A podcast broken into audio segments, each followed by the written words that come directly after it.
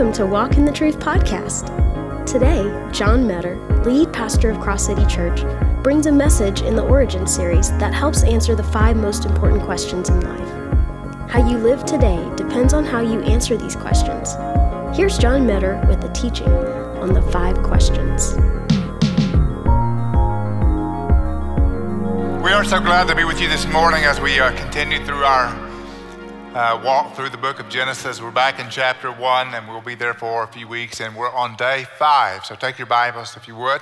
Turn to Genesis chapter one, and uh, beginning in verse 20, we'll read the text in just a few moments on day five. We've been lab- labeling these uh, messages each week very simply day one, day two, day three, day four, day five. Next week, uh, day six, as you might predict, and uh, we're looking at how God created man and woman. It's going to be an exciting week next week. It really is uh, that climactic week before the seventh day where God rested. So many things in uh, Genesis chapter 1. So turn to Genesis chapter 1, beginning in verse 20. You know, one of the most amazing gifts in life for me has to do with knowing people. I don't know if you feel the same way, but, but I, I love getting to know people and uh, being able to know them well. My, my wife, Kim, and I've been married 44 years, and it's just been a joy to get to know her and incredible character in her life. And, and I've come to know her voice and her ways and the things she likes to do, the things she doesn't like to do, and I'm sure that's true of any married couple. And then our children, when they were born, getting a chance to get to see them and get to know their personalities and get to know what they liked and disliked. And today, all of our kids are adults and we still get to interact with them a lot on a regular basis. But getting to know someone well it's a joy. Uh, whether it's a coworker or family member or a friend from many years in the past, whatever it might be, knowing people is a really, really big deal.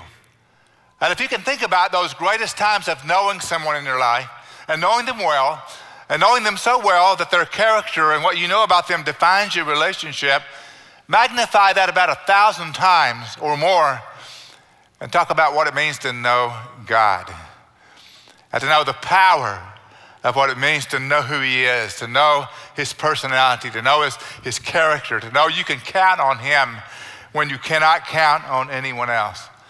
Jesus said this in John chapter 17, verse 3. He was defining eternal life, and he said, This is life eternal, that they may know thee, the only true God, and Jesus Christ, whom you have sent. So it's a big deal to know God, not just to know about Him, but to know God and experience Him. And I still think about Paul's statement in the book of Philippians, where he says, Oh, that I may know Him, and the power of His resurrection, and the fellowship of His suffering. In other words, there's nothing more valuable on all of the planet, more so than knowing God. And the creation account helps us know God. Let's stand together as we read these three verses today that I'll be focusing on Genesis chapter 1. And in addition to all the things that God creates in these six days of creation before we get to the day of rest, there is something revealed to us about who God is, and that's what I want you to catch today. Verse 20. Then God said, Let the waters teem with the swarms of living creatures, and let the birds fly above the earth in the open expanse of the heaven. God created the great sea monsters and every living creature that moves, with which the waters swarmed after their kind, and every winged bird after its kind. And God saw that it was good. God blessed them. Now, this is God actually interacting with his creation. God blessed them, saying, Be fruitful and multiply, and fill the waters in the seas, and let the birds multiply on the earth. And then the summary of that day there was evening and there was morning, a fifth day. Father, in Jesus' name, just allow this text to speak to us. Allow the whole creation account to do that so that we can know you. Not just know the earth and not just know your creation, but to know you, God. That's our highest quest today. We ask this in Jesus' name. All God's people said, Amen. Amen. Please be seated if you would. So, reading the creation account helps you get to know God without assumptions, without guessing, without somebody else's opinion. You can actually just read the Bible, you know. And as you read the Bible, be attentive to what the Bible says about God. So when you read through the first few verses of Genesis chapter 1, what grips us right off the beginning is that we learn some things about what God did, what God created. And uh, as we walk through that, again, in a few moments, you'll just see all those different things that we saw. We actually put some things on the screen that had to do, in a sense, with some scientific reproductions of things that we believe look very similar to what God did when He created. Now, someone said a few weeks ago, I feel like I've been in a science class. And, and of course, the point uh, all along is not being in a science class, but looking at the creation from a biblical perspective instead of simply a scientific perspective. Most of us are a little bit brainwashed in that way. We look at it through a textbook instead of through the eyes of the Creator. But what I want you to do is look at creation through the eyes of the Creator. And I want you to see the big picture today of what's happening as God reveals himself so that you can know him through creation. So, as this unfolds, this text unfolds, there are some things that I'm going to bring out of the first few verses of chapter 1 and on into verse 20 and 22 and 23. And uh, it shows us some characteristics of God that I want you to remember. First of all, I want you to see God's consistency in creation, his consistency. Now, I have to tell you that nothing much in life is consistent. Would you agree with that? I mean, if anything is inevitable, it's change, right? We have a saying like that. The only thing you can count on is change. The only thing certain is death and taxes, something like that. That's what we say a lot. That's pretty true. But there is a constancy, there is a consistency that you can see in God's character as He creates the heavens and the earth, and you see it at every day. When I read the creation account, I can't help but notice the consistency and the dependability and the reliability and the order and the planning of God.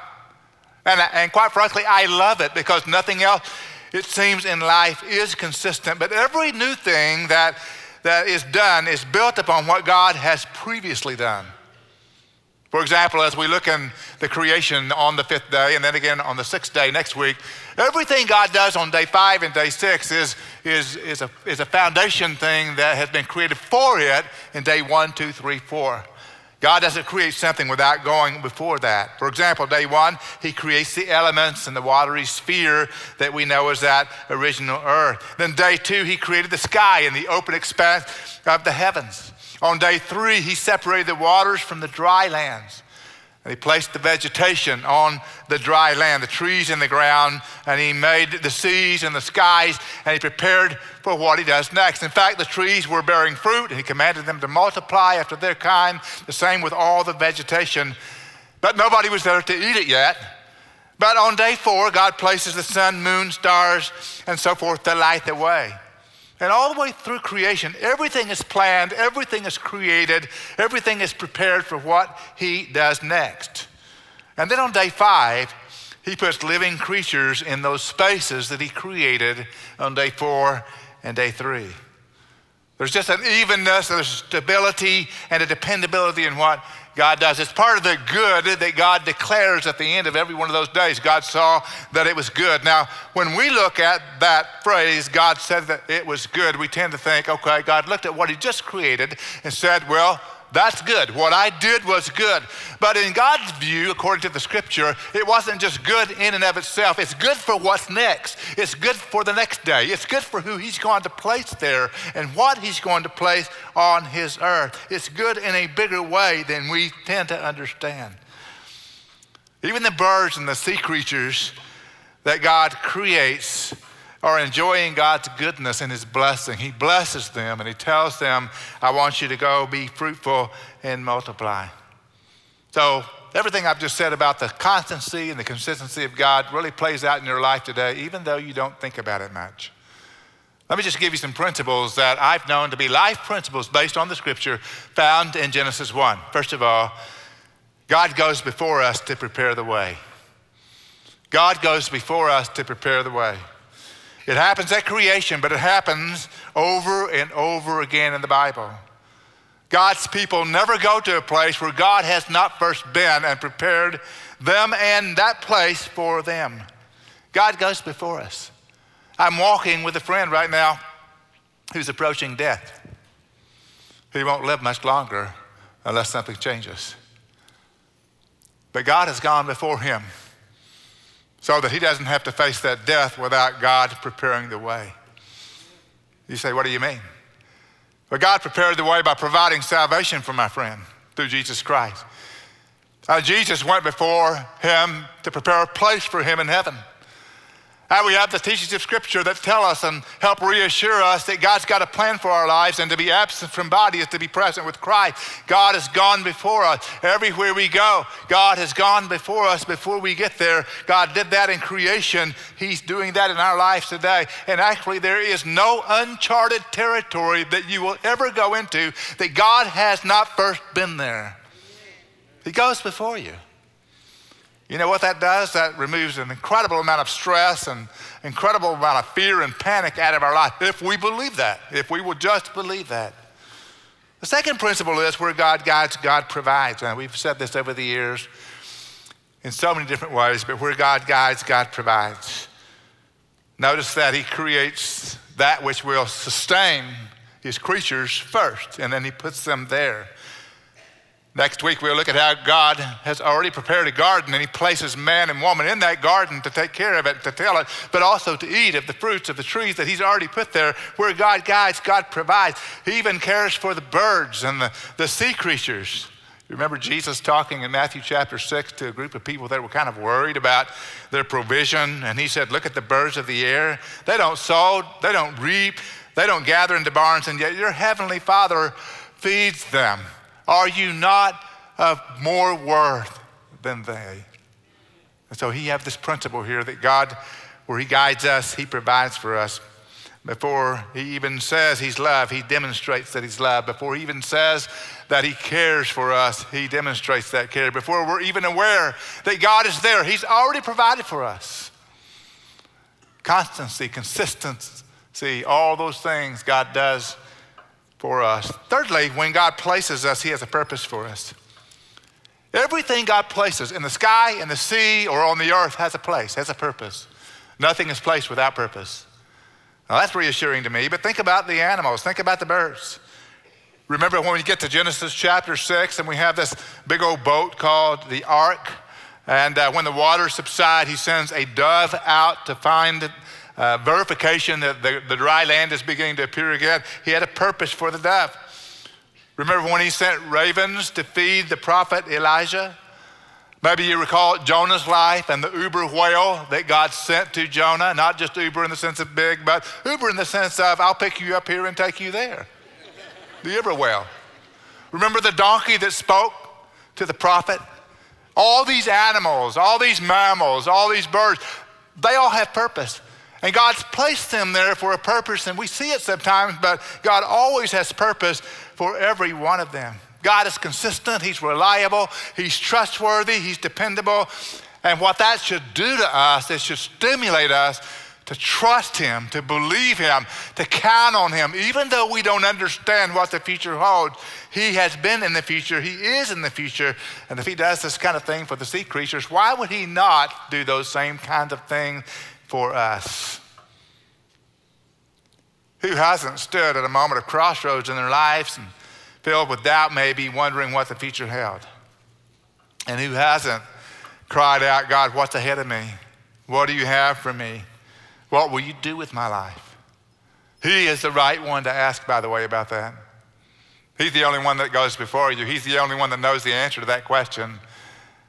But it's really important for us to come to the place of saying, the God who goes before me, the God who provides as He guides, the, the, the, God who promises that everything is consistent and reliable with His truth, with His word. That's the one I need to be looking to for my wisdom. So God is consistent. Secondly, the creation account helps us be reminded that God is also full of creativity. God's creativity is coming to the forefront. God's creativity. Look at verse 21. It says, God created the great sea monsters and every living creature. Now, according to my reading, when I'm reading through Genesis 1, uh, we're at vegetation and we're at plants, but nothing really weird and exotic takes place until I see the word sea monsters. All of a sudden, this gets a little bit more exciting, a little bit more interesting. Monsters are cre- being created, sea monsters specifically and the waters swarming after their kind, and every winged bird after its kind, and God saw that was good. I just think this account gets more and more interesting as we go through. And for the first time, you see the word life. The word life, living creatures that God is creating. It's a unique Hebrew word, the word nephesh, and it means soul. It's not a reference to eternal life, but it does say that these living creatures have a mind, they have a will, and they have an emotion. They have emotions. And, and that's not what plants have, and not what vegetation has, but, but now birds, and now the, the sea monsters, and all that's in the sea, and later on the animals and the mammals that wander on the earth. And of course, later on, ma- male and female mankind, they all have a soul. And so we see all this beginning to take place from this moment forward. He's creating living beings. And we see great diversity and great creativity. Can you imagine how God went about determining how all these creatures in the sea and all these birds in the air would be designed? There's an order about it, but there's also an incredible diversity. I want us to look at some pictures today, pictures that you have seen before. So let's just let those pictures begin to roll through. These are pictures that you might be able to find on, on the internet pictures of different sea creatures, pictures of different birds. And let's look at the variety and the diversity of them all. Can you imagine God creating all of these birds and all these fish and just saying, you know, I think I'm going to make this a little cuter than that one. I think I'm going to make this bigger than that one. I think I'm going to give this some color. I think I'm going to make this more unusual than anything that I've created otherwise. Have you ever looked at some of these pictures and just noticed how strange some of them look and how weird they actually look? And I wonder if God paused and said, you know, I'm going to throw a curveball on this one. Nobody will ever know what to think about this particular thing in the sea or thing in the air. Look at that guy right there. I mean, you don't want to encounter him anywhere, right? And certainly not the next one. God, what are you up to? I really believe this. I really believe that and I've said this to you many times, and I hope that you will believe with me that Jesus does smile from time to time. I mean, a lot of us have this view of God, and Jesus is always perpetually frowning. I think Jesus smiled. I think Jesus laughed at his disciples quite a bit. There's a lot of laughable material there, by the way. I think Jesus laughs at us sometimes. Not, not in derision. I think he laughs in humor. I think he is amused by us sometimes. I think God smiled at creation all this diversity, all this creativity. I think God enjoys the variety and the diversity. Otherwise, why would He place this on the planet? And here we have, in this account, life's most perplexing question. We've dealt with some pretty tough questions, but this one I haven't really brought up, but I think you need to get the answer for this question today. Which came first, the chicken or the egg? And of course, the chicken came first, biblically speaking. God didn't create an egg, He created those animals, those birds, fully mature, and then blessed them and told them to multiply after their kind. You know, God created creatures that you and I have never seen and will never see. It's kind of interesting that the word used in the Hebrew is, is a word that makes room for any creature on record, even some of those that are called prehistoric creatures in history books or in biology books. Those categories of creation that we have here would also include flying mammals like bats and flying reptiles and pterodactyls and uh, some of those other words that you know and associate as dinosaurs, and we'll cover that subject a little later. One marine biologist stated this that there could be 700,000 different types of marine life. And according to the National Ocean Service, scientists estimate that 91% of all the species in the ocean have yet to be classified. And many of them have never been seen before. 80% of our ocean is unmapped and inaccessible to us today. God's creation is so big, you can't explain it. A science textbook can't explain it. You can't come up with common sense enough for it. God's creativity, God's diversity is way beyond anything you and I can fathom. He loves creativity, He loves diversity. And that's why we're not all the same. Aren't you glad we're not all the same? I'm glad everybody's not like you. And you're glad everybody's not like me. I'm glad we have all kinds of people from all kinds of colors and all kinds of personalities and all kinds of sizes and shapes. I love the diversity that God has placed on the planet. And somehow He brings it all together. Somehow He makes it all work. Somehow He makes the sun, the moon, the stars all operate in perfect orbit, just like they need to, to give just enough light to the earth to function in the way He created that. The same with the sea, the same with the birds, and everything else He created. And it really leaves me grateful with the size and immensity of this that I am not the general manager of the universe, but that God is the general manager of the universe. One of my favorite stories is a guy that uh, I knew years ago who, when he came to Christ, made this statement about his life. He said, You know, I'm a controller. I like to control my life, I like to control other people's lives. And he said, When I came to faith in Jesus, I had to give that up. And he said, The day I came to faith in Jesus Christ, I resigned as general manager of the universe. Now, I've never heard anybody call themselves the general manager of the universe. I know some people who think they're the general managers of the universe. He said, I resigned as general manager of the universe. And he said, I was able to do that because I knew that the God I was trusting, the Christ I was putting my life in the hands of, was capable of managing the universe. And I could not manage my universe or my world. So here's God in this diversity and this creativity bringing a world so massive that it, it really stuns us that it all works well together. And it does work well together. But more than all that, the creation account helps me know God in this way. It helps me know God's character. And I want you to walk away from this message today and this day of creation with this mindset. When I read Genesis chapter 1, I'm walking away knowing who God is and knowing what I can count on Him for. God's character.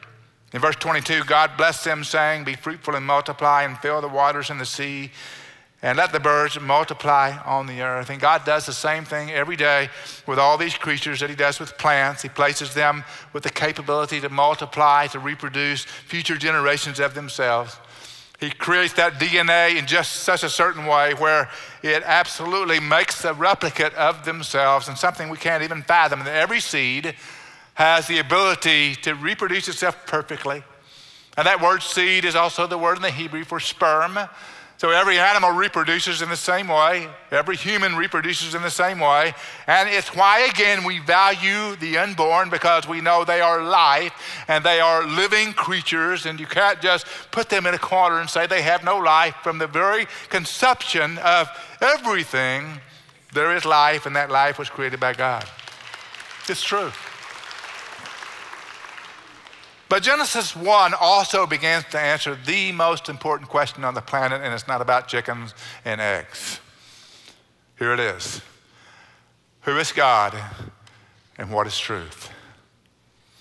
Who is God and what is truth? Well, let me tell you, you're being bombarded today, you're being blasted today to believe wrong answers about that question. Who is God? What is truth? People are redefining truth right and left today. They're redefining truth based on something other than God. And some of these people say, I believe in God, I just don't believe in God's truth. Who is God and what is truth? Did you know that from the very beginning, God gave answers to who He is and who He is for us today as well, and what truth is? Let me give you three phrases that describe who God is today. First of all, God is almighty. God is Almighty.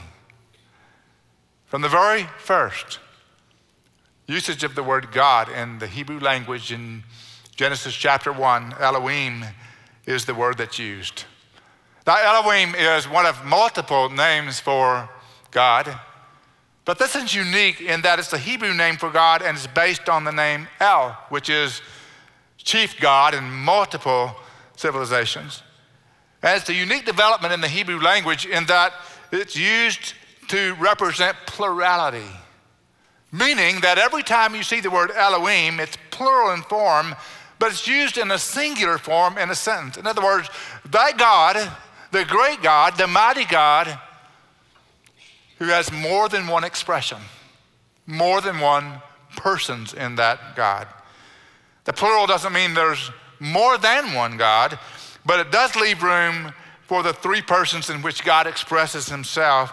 And that understanding unfolds as we walk through the scripture. For example, if you go to Genesis chapter 1, verse 2, it says, The Spirit of God was hovering over the face of the deep. And the logical question is, where did he come from? Who is the Spirit of God that's hovering over the face of the deep? If Elohim is used in verse 1, who is that spirit in verse 2? And the answer is, well, Elohim is not only God the creator, but also the spirit hovering over the face of the deep. If you get to Genesis chapter 1, verse 26, where he creates male and female, mankind, it says, let us make man in our own image. And you have to ask the question, who is us?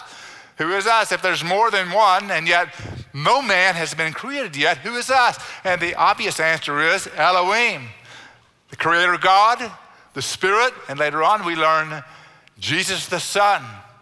You jump ahead to John chapter 1, which is John's genealogy of Jesus. In the beginning was the Word. The Word was with God. The Word was God, and the Word became flesh, it says in verse 14. So every time you see Elohim, you have a mature understanding, having the whole Bible now, of knowing that it is the Father, it is the Son, it is the Holy Spirit.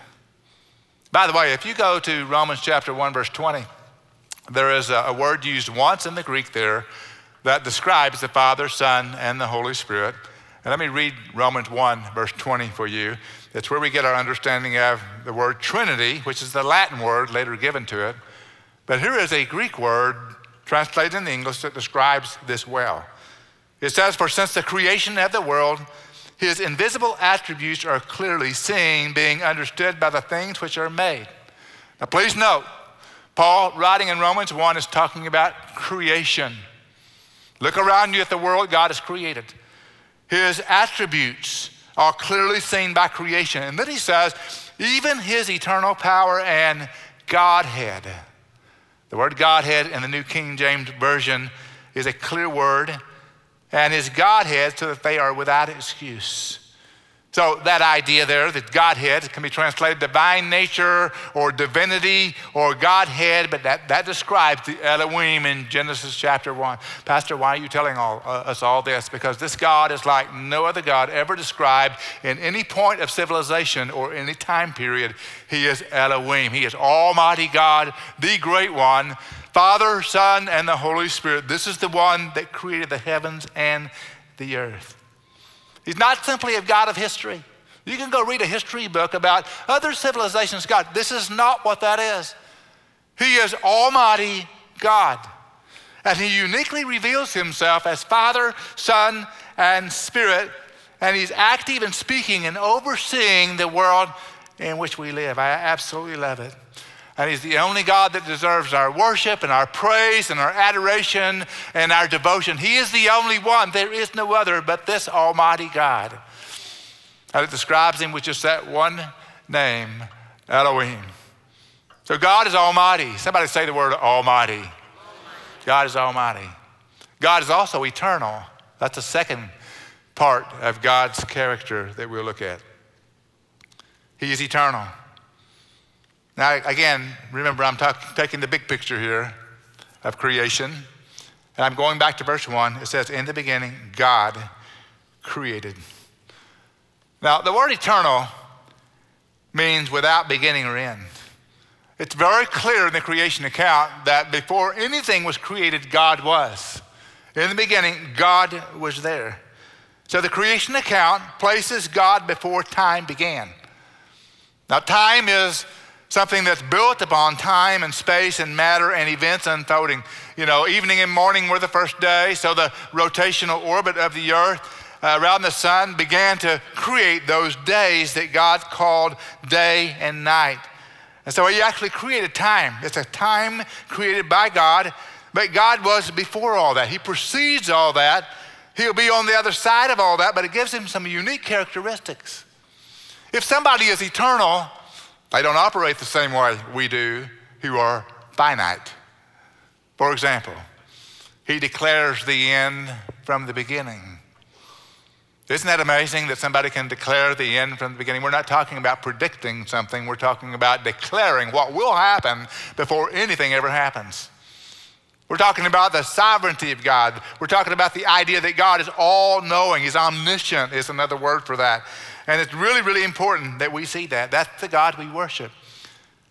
One of my favorite verses is in Isaiah 46, verse 9 and 10, where God is reminding the Israelites what they need to be reminded of that He is God and there is no other. He said, For I'm God, there is no other. I am God, and there's no one like me, declaring the end from the beginning and from ancient times things which have not been done. He declares the end from the beginning. That's pretty impressive. But also, you need to see that eternal and being an eternal God means that He always has been and always will be. There will never be a time when God is not God. There has never been a time when God was not God. There will never be a time where He's not God, where He's not on the throne, where He's not almighty, where He's not all powerful. There is no competition for God. He is it. In Revelation chapter 1, verse 8, Jesus says, I'm the Alpha and the Omega, says the Lord God, who was and who is and who is to come the Almighty.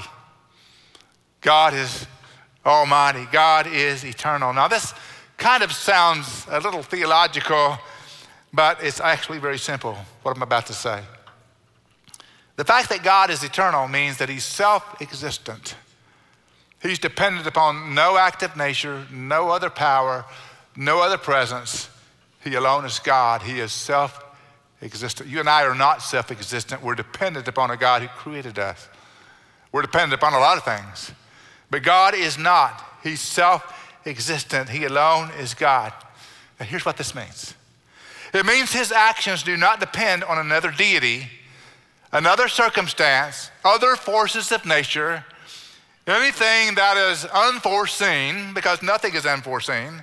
He doesn't need us to give permission or freedom. He cannot be held back by laws, by rules, by regulations, by angels, by demons, by armies or movement. He is God. No one holds him back. Nothing thwarts his ways. He alone is God. There is no other.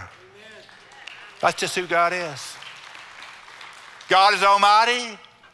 God is eternal. And then, thirdly, God is all powerful. Now, these sound somewhat similar, but they're very different in features. He's all powerful. Now, when I talk about the fact that God is almighty, then I'm comparing him with all others. There is none like him. When I talk about the fact that God is eternal, I'm speaking of his duration and his self existence. But to be all powerful means that what God determines and what God says will happen. To be all powerful means that what God determines and what God says will happen. Now let's just think in for a moment. Go through creation. God said, Let there be light, and there was light. In other places, uh, let the earth bring forth vegetation, and it was so.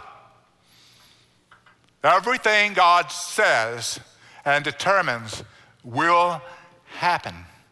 Well, this is incredibly important for us because of how it impacts us. It may be the most important thing that I say today for you about your life. Think about this. This means His word is authority.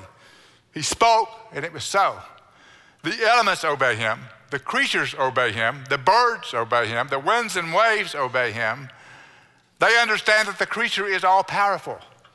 And by the time you get to Genesis chapter 3, we see the first evidences of God speaking specific truth and laws to his creation. He's telling them to do certain things beyond multiply and replenish the earth. He's talking about what to do and what not to do.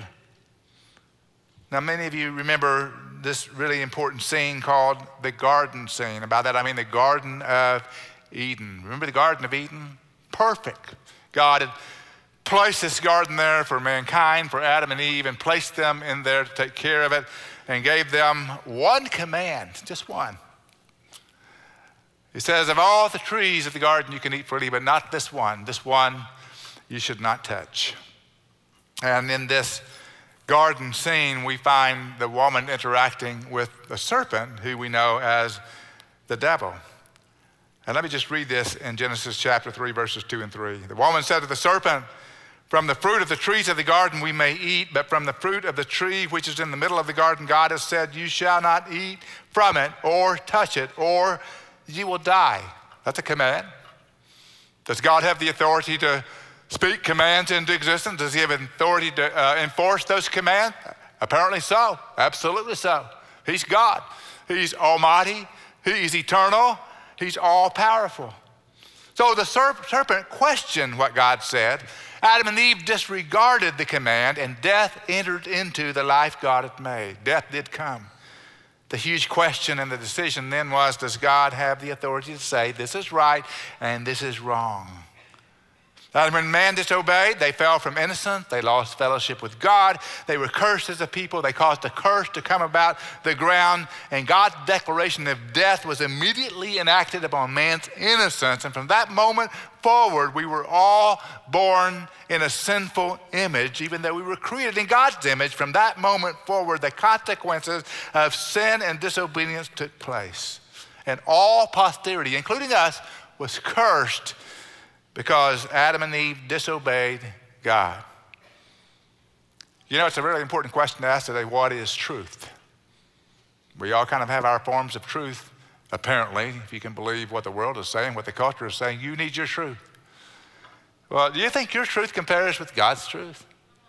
And the answer is you'd be pretty arrogant to think that. God has a truth, He's a creator, you're not.